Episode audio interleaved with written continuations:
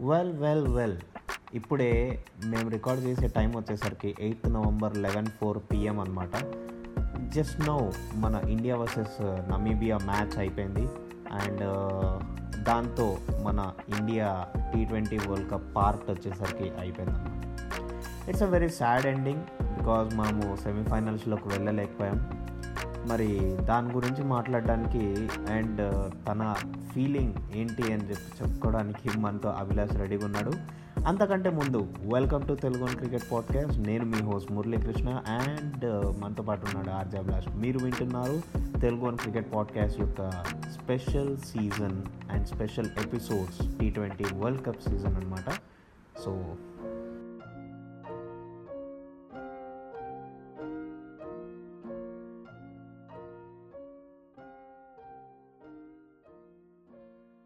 hey Abhilash hey Murali welcome welcome welcome so లిజనర్స్కి నీకు కూడా welcome చెప్పేస్తున్నాను.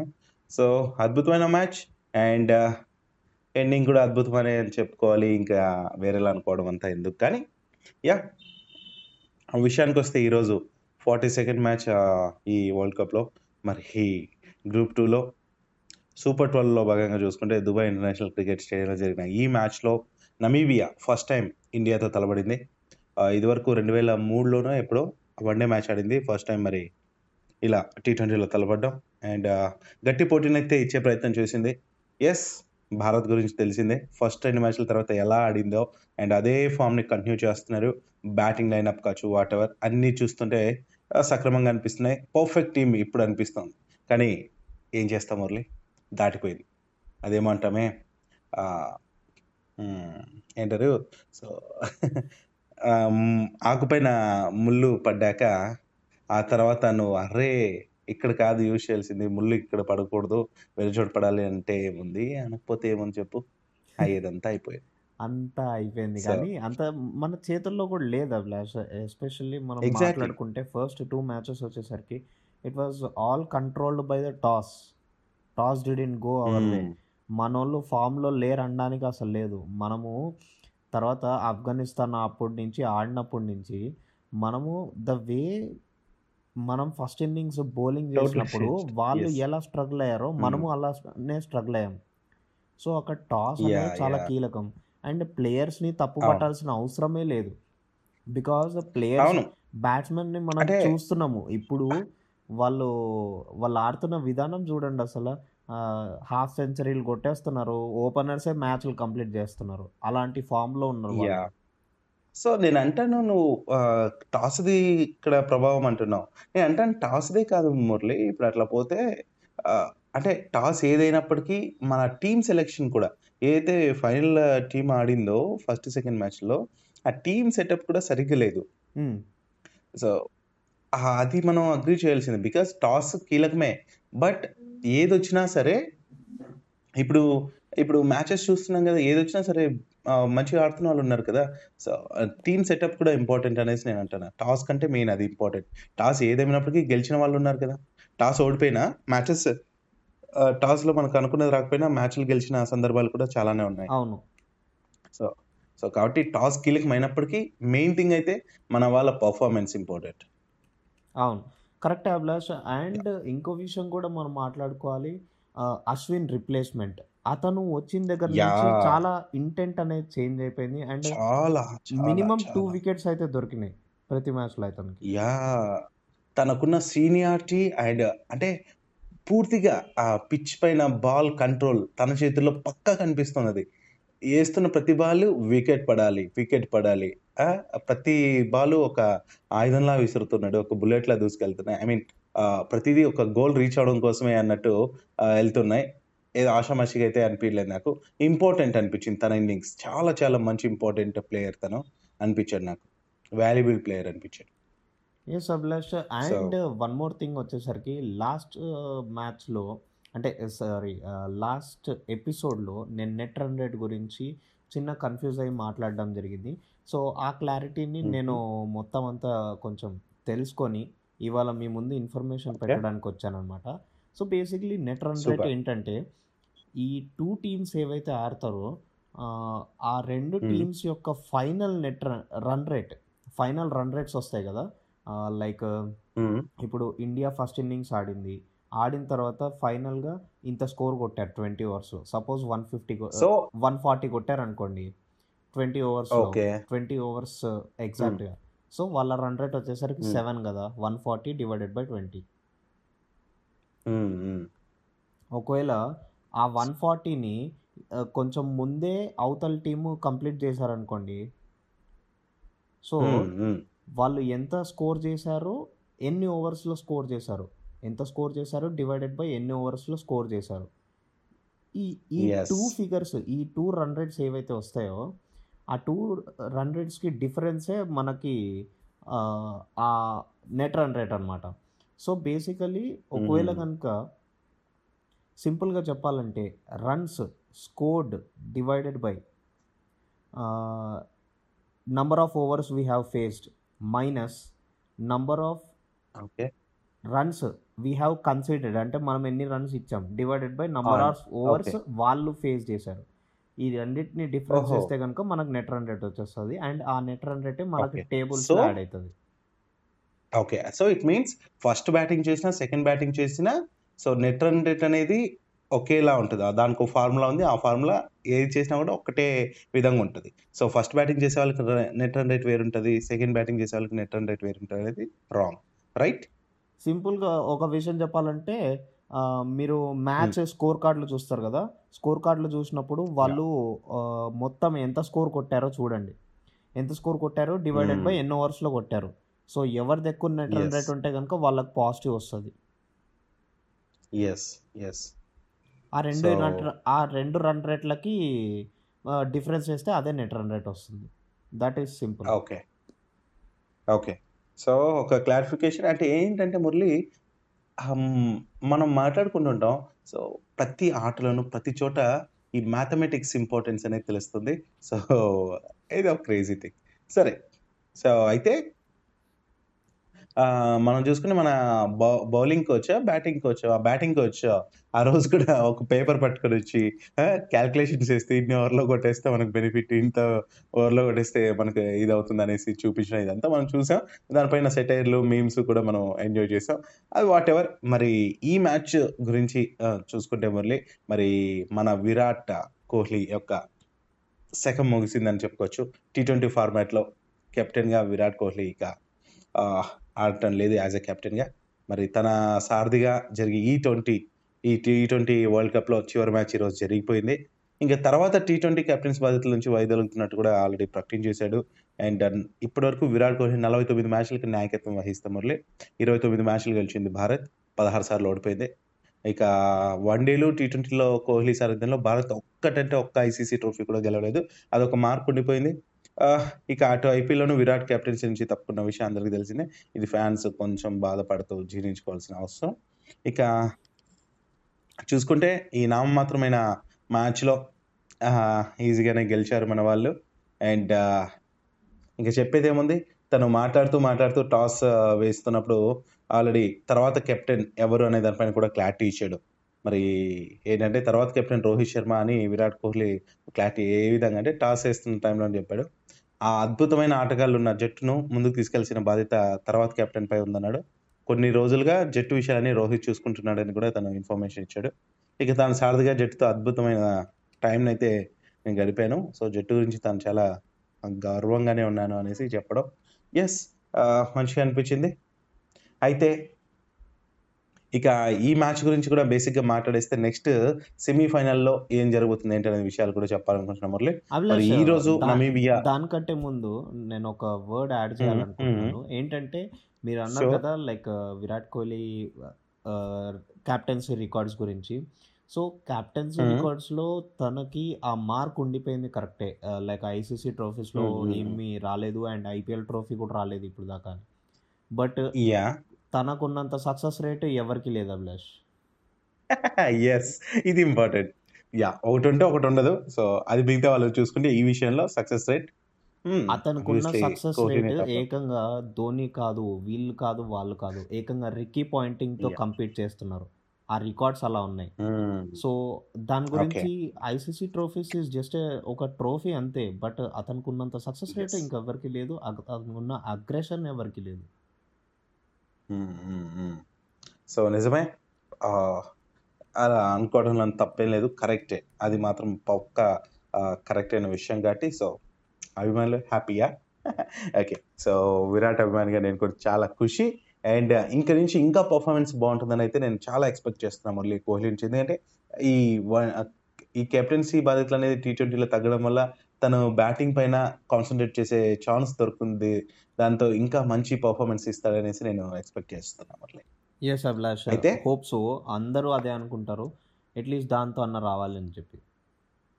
ఎస్ సో మరి ఇక విషయానికి వస్తే నమీబియా మ్యాచ్ గురించి మాట్లాడేద్దాం.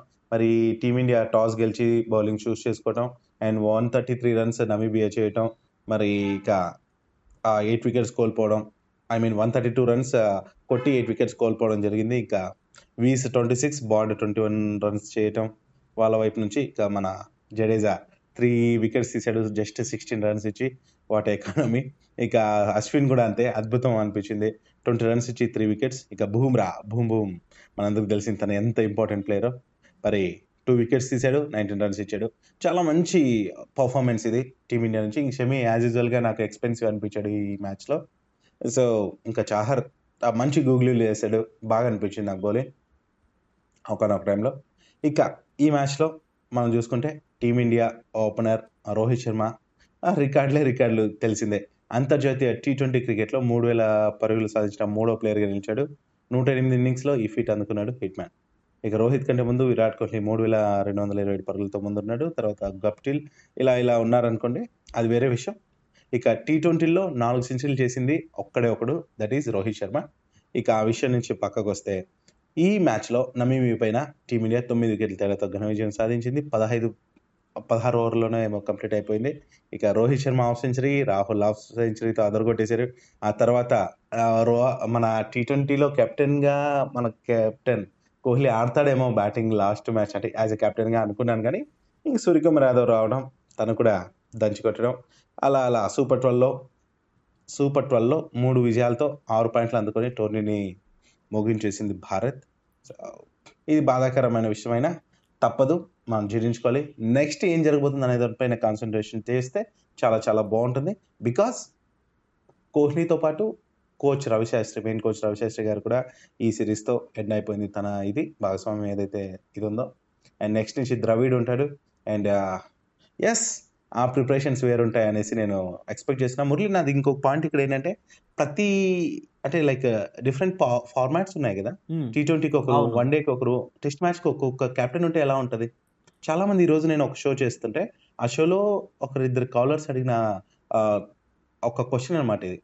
ఇట్లా ఎందుకు ఉండొద్దు? ఇట్లా ఉంటే బాగుండు కదా? ఇట్లుంటే బర్డన్ ఉండదు కదా? సో డిఫరెంట్ డిఫరెంట్ ప్లేయర్స్ మనకి ఎక్కువ ప్లేయర్స్ ఉన్నారు. సో టీమ్స్ కూడా ఇఫ్ పాసిబుల్ టీమ్స్ కూడా వేరేలా ఉండి వన్ డేలు ఎందుకు వన్ డేలు టెస్ట్లు ఎందుకు టెస్ట్లు అలా టీమ్ సపరేట్ ఉంటే బెటర్ కదా అనేసి అన్న వాళ్ళు ఉన్నారు దానికి దీనికి నువ్వేం చెప్తావు Abhilash only one thing I can says. ఇప్పుడు విరాట్ కోహ్లీ బర్టన్ కొంచెం తగ్గించుకోవడానికి ఇలా చేశాడు కానీ లేకపోతే he would be. The captain for all three formats వేరే కంట్రీస్. అన్నిట్లో అలా జరుగుతుంది లైక్ ఆన్ మార్గన్ ఉంటాడు తర్వాత కొన్ని రోజులు టెస్ట్కి వచ్చేసరికి జోయ్ రూట్ ఉంటాడు ఇఫ్ ఆస్ట్రేలియాకి వచ్చేస్తే ఆరన్ ఫించ్ అండ్ దాని తర్వాత మళ్ళీ స్టీవ్ స్మిత్ వస్తాడు. So Smith yeah yeah. వాళ్ళ కంట్రీస్ వేరు మన కంట్రీ వేరు. మన కంట్రీలో ప్యూర్ టాలెంట్ బేస్డ్ ఉంటుంది అనమాట మొత్తం అంత contract based and talent based. So ఇప్పుడు టీమ్స్ విషయానికి వచ్చేస్తే నేను టాలెంట్ బేస్డ్ అంట. ఎందుకంటే లైక్ ఇప్పుడు మనకి ఏ టీం వచ్చేసింది బి టీం కూడా వచ్చేసింది. ఎందుకంటే యంగ్స్టర్స్ ఐపీఎల్లో నుంచి చాలా మంది వచ్చేసారు. అండ్ టీమ్ మేనేజ్మెంట్కి అసలు డిసైడ్ చేయడానికి స్కోపే లేదు. చాలా టెన్షన్లో ఉంటున్నారు వాళ్ళు కూడా. ఎవరిని సెలెక్ట్ చేయాలి. ఎవరిని సెలెక్ట్ చేయాలి? And that's why we are losing even one or two matches in every series or everything. ఆ సెట్. చేసుకోవడానికే ప్లాట్ఫామ్ సెట్ చేసుకోవడానికే మనకు టైం సరిపోతుంది. సో బేసిక్లీ నేను. నేను ఇప్పుడు ఏం చెప్తానంటే అలా టీం పెట్టుకోవచ్చు. బట్ ఎవ్రీ దాంట్లో. ఎక్స్పర్టైజ్ అనేది ఉండాలి. మొత్తం ప్యూర్ యంగ్స్టర్స్ని తీసుకెళ్ళి మనం విన్ అవ్వడానికి చిన్న చిన్న సిరీస్లు లైక్ లైక్ మొన్న శ్రీలంక సిరీస్ చూసాం ఇండియా వర్సెస్ శ్రీలంక సిరీస్. అలాంటి సిరీస్లలో మనం ట్రయల్స్ చేయాలి అండ్ దాని తర్వాత వాళ్ళలో నుంచి ఎక్స్పర్టైజ్ తీసుకురావాలి. ఇట్స్ ఆల్ ఇప్పుడు ఇలా ఒక ఫార్మాట్లో మొత్తం అందరినీ యంగ్స్టర్స్ని తెచ్చి లేకపోతే ఒక సపరేట్ టీంని పెట్టాలంటే మనకి ఎక్స్పీరియన్స్ అనేది కూడా కావాలి అభిలాష్. ఆ ప్లేయర్స్లో ఎక్స్పీరియన్స్ Hmm. అనేది కావాలి సో ఆ ప్లేయర్స్లో ఎక్స్పీరియన్స్. అంటే కనుక మనకి సింగిల్ టీమ్ని పెట్టుకుంటే కనుక కన్సిస్టెన్సీ ఉంటుంది ఎవ్రీ ఫార్మాట్లో వాళ్ళకి ఎక్స్పీరియన్స్ ఉంటుంది అందుకని చెప్పి మనం ఇలా తీసుకెళ్తూ ఉంటాం ఓకే. అయితే నాకు ఈ పాయింట్ మాత్రం నువ్వు చెప్పింది ఎందుకో నాకు జీర్ణించుకోలేదు. ఐ మీన్ నాకెందుకో అంత ఇది కాదనిపిస్తోంది. సో, దీన్ని మనం ఒక ఎక్స్‌పర్ట్ వచ్చినప్పుడు తప్పకుండా ఇద్దరం కలిసి అడగాలి మురళి. అంటే లైక్ కెప్టెన్సీ గురించి ఒక్కోరు ఒక్కో ఫార్మాట్‌కి ఉండడం అనేదేంటి అండ్ మోరోవర్ నువ్వు చెప్పిందేంటంటే లైక్ మిగతా చోట్ల కూడా యాక్చువల్లీ టాలెంట్‌నే చూస్తారు. మన దగ్గర ఆ టాలెంట్ కన్నా ఆ సీనియారిటీకి చూస్తున్నారు అనిపిస్తోంది. Talent I will give! My justification ఇప్పుడే చెప్పేస్తాను విరాట్ కోహ్లీ కంటే. గ్రేటర్ బ్యాట్స్మెన్ ఎవరున్నారు even when we come to test or ODI or and hmm. T20 T అనుకో. Twenty yes! సో, నేనంటాను బర్డెన్ తగ్గించుకోవడానికి సెకండ్ చాన్స్‌కెళ్ళొచ్చు కదా! అంటే సెకండ్ బ్యాట్స్‌మెన్ కావచ్చు, సెకండ్ లీడ్ ఎవరైతే ఉన్నారో అట్లాంటోళ్ళకి ఇవ్వచ్చు. సో, ఆ బర్డెన్ తగ్గడానికి. ఎందుకంటే ఇప్పుడు ఫించ్ వీళ్ళ విషయానికొస్తే నువ్వు చెప్పిన ఇది చూసుకుంటే వాళ్ళు ఒక్కొక్క దాంట్లో ఒకలా రాణిస్తున్నారు కాబట్టి పక్కన పెట్టొచ్చు. కెప్టెన్సీ బాధ్యతలు వేరే వాళ్ళకి. ఇట్స్ బట్ ఇతను మూడు రాణిస్తున్నప్పటికి! ఫించ్ అండ్ స్మిత్ ఏంటంటే Smith is a test specialist complete test specialist అతను. And. If you come to Finch తను ODI and T twenty specialist type అనమాట వైట్ బాల్ క్రికెట్కి యాహ్! Smith yeah! టెస్ట్లో చేస్తాడు Finch and ODI. And T ట్వంటీస్లో white ball క్రికెట్లో చూసుకుంటాడు similar way మన దాంట్లో విరాట్ కోహ్లీ ఎలాంటి ఇంపాక్ట్ క్రియేట్ ఫార్మాట్స్! యాహ్! తనకున్న టాలెంట్కి తను హ్మ్. మూడు ఫార్మాట్స్లో specialist and there is nothing! Wrong keeping ముగ్గు మూడు ఫార్మాట్స్కి ఒకటే కెప్టెన్గా మూడు పెట్టడం ఫార్మాట్‌లో కూడా captain. Okay. Will discuss it about later man. ఎందుకంటే దీని గురించి మంచి డిస్కషనే అవుతుంది. ఒక గెస్ట్‌ని తీసుకొచ్చినప్పుడు మనం దీని గురించి పక్కా మాట్లాడాలి మురళి. మాట్లాడదాం. ఇంకా చాలా మ్యాటర్ ఉంటది అనిపిస్తుంది. సో, ఈ ఎపిసోడ్‌లో ఇంకొన్ని విషయాలున్నాయి మురళి. చెప్పంటావా? ఎస్ అభిలాష్ కంఫర్టబుల్గా చెప్పొచ్చు మీరు అసలు మొహమాట పడాల్సిన అవసరమే లేదు! సరే. విషయానికొస్తే ఈ టీ20 వరల్డ్ కప్‌లో భారత్ కథ ముగిసింది. ఐ మీన్ ఇంటికొచ్చేసే ఛాన్స్ వచ్చేసింది. ఇక విషయానికొస్తే ఈ సూపర్ 12 దశలో ఇంకొక మ్యాచ్ అన్నీ జరిగిపోతుంటే ఇప్పుడు నెక్స్ట్ ఏంటంటే ఆఫ్ఘనిస్తాన్ ఓడించి గ్రూప్ 2లో పాకిస్తాన్‌తో పాటు న్యూజిలాండ్ మరి సెమీస్‌కి అర్హత సాధించింది. గ్రూప్ 1 నుంచి ఇంగ్లాండ్, ఆస్ట్రేలియా సెమీస్ చేరాయి. సో, సెమీఫైనల్‌లో ఎవరెవరితో ఆడతారనే క్లారిటీ ఏంటంటే ఈ నెల 10న ఇంగ్లాండ్‌తో న్యూజిలాండ్ మ్యాచ్ ఆడబోతుంది. తొలి సెమీస్ అది. ఇక ఈ నెల 11న రెండో సెమీస్ ఆస్ట్రేలియా వర్సెస్ పాకిస్తాన్ మధ్య జరగబోతుంది. మరి ఫైనల్‌గా ఫైనల్ మ్యాచ్ నవంబర్ 14థ్ ఈ మ్యాచ్ జరగబోతుంది. మరి ఇక్కడ ఇంగ్లాండ్, న్యూజిలాండ్ మధ్య జరగబోతున్న 10థ్‌న మ్యాచ్ ఏదైతే ఉందో ఆ మ్యాచ్ గురించి ఇంకా ఆసక్తి నెలకొనింది. ఇంగ్లాండ్ మంచిగా రాణిస్తుంది కదా అనుకుంటున్న సమయంలోనే ఇంగ్లాండ్‌కి ఒక దెబ్బ కూడా తగిలింది మురళి. అదేంటంటే టీమ్ ఓపెనర్ మన జేసన్ రాయ్ మన ఎస్ఆర్‌హెచ్ బ్యాట్స్మెన్ మరి తను టోర్నీ నుంచి అర్ధాంతరంగా అప్పటికప్పుడు వైదొలిగిపోయాడు. ఇక సౌత్ ఆఫ్రికాలో జరిగిన లీగ్ మ్యాచ్‌లో మరి రాయ్ గాయపడిన విషయం అందరికీ తెలిసిందే. ఈ దాని ఎఫెక్ట్ ఎక్కువ ఉండడం వల్ల మ్యాచ్‌కి అందుబాటులో ఉండడని ఇంగ్లాండ్ బోర్డ్ అయితే అనౌన్స్ చేసింది. ఇప్పటికే ఫేసర్ ఆల్రెడీ టిమాల్ మిల్స్ కూడా టోర్నీకి దూరమయ్యాడు. సో, ఇక సెమీస్‌లో మరి ఈ మ్యాచ్ నాకైతే ఇంగ్లాండ్‌కి దెబ్బే కదా! కానీ రాణించగలదు అనేసి నాకు అనిపిస్తుంది. బట్ న్యూజిలాండ్ కన్నా స్ట్రాంగ్‌గానే ఇంగ్లాండ్ అనిపిస్తుంది మురళి నాకు. నువ్వు ఆ విషయం చెప్పేస్తే నీవేమంటావు? Abhilash firstly England, New Zealand బదులు నేను పాకిస్తాన్, ఆస్ట్రేలియా గురించి మాట్లాడాలనుకుంటున్నా. So, basically. Australia is been good. వాళ్ళు 5 మ్యాచ్‌లు ఆడి 4 గెలిచి ఒకటి ఓడిపోయారు. అండ్. పాకిస్తాన్ విషయంలో అట్లా కాదు. 5 ఆడితే 5 గెలిచారు. అండ్ 5 గెలిచింది. And. They have been tremendous in this season. అంటే ఈ సీజన్‌లో చాలా. చేంజెస్. అనేవి తీసుకొచ్చారు వాళ్ళు. ఎ ఎస్పెషల్లీ వాళ్ళ. టీమ్‌లో గానీ, వాళ్ళ ఇంటెంట్ అండ్ మైండ్ సెట్‌లో గానీ, ఎక్కడ దొరికితే అక్కడ ఛాన్స్ తీసుకుంటున్నారు. ఆపర్చునిటీ తీసేసుకొని వాళ్ళు ముందుకెళ్ళిపోతున్నారు. సో, పాకిస్తాన్ మీద! నాకు హై ఎక్స్‌పెక్టేషన్స్ ఉన్నాయి. అండ్ వాళ్ళు గెలుస్తారని చాలా హోప్స్ కూడా ఉన్నాయి. So I'm thinking of Pakistan of against Australia and the but Australia is nevertheless వాళ్ళు గెలిచడానికి ఛాన్సెస్ చాలా ఉన్నాయి వాళ్ళకి.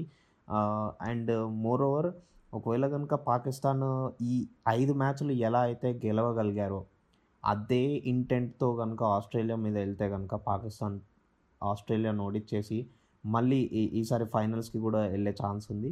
అండ్ దాని తర్వాత ఇంగ్లాండ్ వర్సెస్ న్యూజిలాండ్ విషయానికి వచ్చేస్తే మనకు తెలిసిన విషయమే. న్యూజిలాండ్ మనకు దెబ్బ మీద దెబ్బ కొడుతూనే ఉంది ఇండియాకి. దెబ్బ మీద దెబ్బ. ఆ సై. సై సినిమాలో ఆయన అంటాడు చూడండి వీళ్ళని దెబ్బ మీద దెబ్బ దెబ్బ మీద దెబ్బ అని. న్యూజిలాండ్ అంటున్నా ఇంగ్లాండ్ అంటున్నావా న్యూజిలాండ్ గురించి మాట్లాడుతున్నా. మనకి ఇంగ్లాండ్ పెట్టాం okay.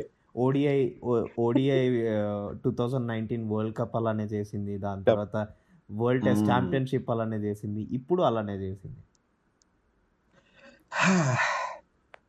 ఏం చేస్తాం? సరే అట్లా జరుగుతుంది కాబట్టి మనం మరి ఇప్పుడు ఇప్పుడు ఈ మ్యాచ్ గురించి ఏమంటావు? చెప్పు.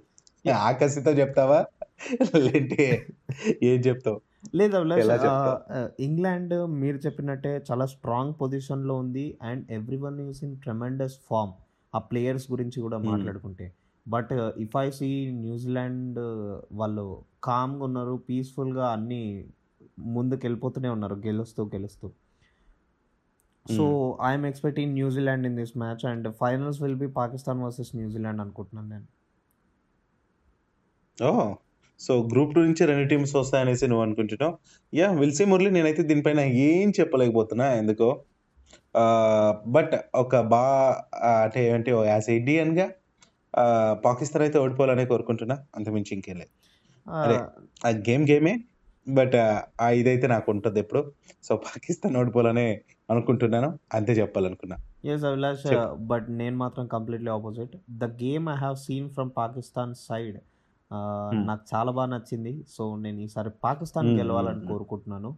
న్యూజిలాండ్ గెలిచినా ఐ. Would be happy. ఎందుకంటే I'm watching the game they are playing. వాళ్ళు ఆ గేమ్ ఏదైతే ఆడుతున్నారో ఆ పర్ఫార్మెన్స్ కానీ లేకపోతే ఆ టీమ్ వర్క్ కానీ ఎస్పెషల్లీ వాళ్ళ ఫీల్డింగ్ గురించి మాట్లాడుకుంటే it has been very quite impressive. మొన్న ఆఫ్ఘనిస్తాన్ వర్సెస్ న్యూజిలాండ్ మ్యాచ్లో అసలు మిచ్చల్ పట్టాడబ్బా బౌండరీ దగ్గర సిక్స్ సేవ్ చేశాడు. Yeah yeah yeah. Amazing Abhilash. అసలు పోరాడుతున్నారు. యా పోరాటం బాగుంది. అక్కడ చూస్తే పదకొండు జడేజాలు ఉన్నట్టు కనిపిస్తున్నారు నాకైతే. Okay great great. మనం ఒక ఎపిసోడ్లో అనుకున్నాం అట్లాగా? Yeah yeah. సో అలాంటి పదకొండు మంది ప్లేయర్స్ అలాంటి Hmm. టీం ఉన్నప్పుడు ఆ, సో వాళ్ళు ఎక్స్ట్రా ట్వంటీ రన్స్ సేవ్ చేస్తున్నారు ఇంకా చెప్పాలంటే. అవతల వాళ్ళ. బ్యాటింగ్ ఇంకా ఎక్స్ట్రా ట్వంటీ రన్స్ స్కోర్ చేయాలి. వీళ్ళని అడ్డుకోవాలంటే. సో అలా ఉంటుంది వీళ్ళతో పోటీ పడితే. అందుకనే నేను చెప్తున్నాను. New Zealand can make in to the finals. వాళ్ళు ఈసారి కప్పు కొట్టిన తప్పు లేదు కానీ and ఆశ్చర్యపోనక్కర్లేదు so Pakistan. And New Zealand are going to make this season. నేను చెప్తున్నాను. Okay so will see next ఎపిసోడ్కి maybe మనకు ఒక మ్యాచ్ ఉంటుంది. అదే ఫస్ట్ సెమీస్ అయితే జరిగి ఉంటుంది సో దాని గురించి మాట్లాడుతూ నెక్స్ట్ మ్యాచ్ గురించి కూడా వీటిలో అయితే మాట్లాడే ప్రయత్నం చేద్దాం. And this is for today మరి లిజనర్స్ నెక్స్ట్ ఎపిసోడ్ కోసం వెయిట్ చేస్తుంటారని మాకు తెలుసు. ఎంజాయ్ చేయండి. అండ్ ఎస్ మేము కూడా ఎంజాయ్ చేయడానికి సిద్ధంగా ఉన్నాం. కాబట్టి ఈ ఎపిసోడ్కి ఇలా ముగింపు. This is Abhilash signing off yes this is Muralikrishna signing off మళ్ళీ కలుసుకుందాం నెక్స్ట్ ఎపిసోడ్